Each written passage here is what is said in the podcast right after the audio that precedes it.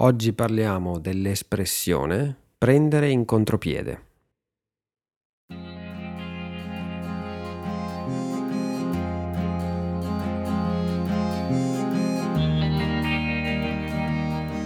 Ciao e benvenuti a Oggi parliamo, il podcast per gli studenti di italiano. Come va? Come stai?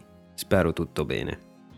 Prima di iniziare ti ricordo, come sempre, che puoi supportare questo podcast offrendomi un cappuccino sul mio Patreon, Patreon, dove puoi anche comprare le trascrizioni degli episodi. Aiutami a mantenere questo podcast gratuito e senza pubblicità. Come sai, imparare una lingua è una cosa difficile. Occorre praticare per molto tempo per questo dico sempre ai miei studenti di trovare qualcosa che a loro piace e di farlo nella lingua che stanno apprendendo. Ti piace leggere? Leggi in italiano. Ti piace scrivere?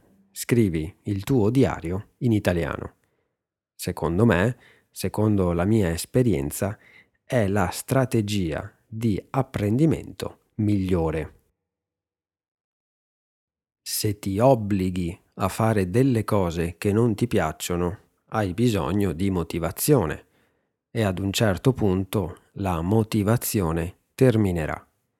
Se invece fai qualcosa che ti piace, non hai bisogno di motivazione e ti diverti. Scrivere, per esempio, è un'attività che non piace a tutti. Se non ti piace scrivere e devi farlo, può essere molto noioso. La settimana scorsa uno studente che non ama scrivere mi ha chiesto di iniziare un diario in italiano. La sua richiesta mi ha preso in contropiede. Cosa vuol dire? Se ti piace il calcio o il basket o l'hockey, sai che il contropiede è un'azione rapida di contrattacco. Una squadra sta attaccando. I suoi giocatori sono impegnati ad attaccare. L'altra squadra recupera, prende la palla e contrattacca molto rapidamente. È un modo per prendere di sorpresa la squadra che sta attaccando e che per questo non è pronta a difendersi. Quindi, cosa vuol dire se qualcuno ti prende in contropiede? Significa che ti dice qualcosa che ti prende alla sprovvista, che ti sorprende profondamente. Non sei pronto, non ti aspetti quella domanda o quell'affermazione. Nel mio caso, io sapevo che il mio studente odiava scrivere.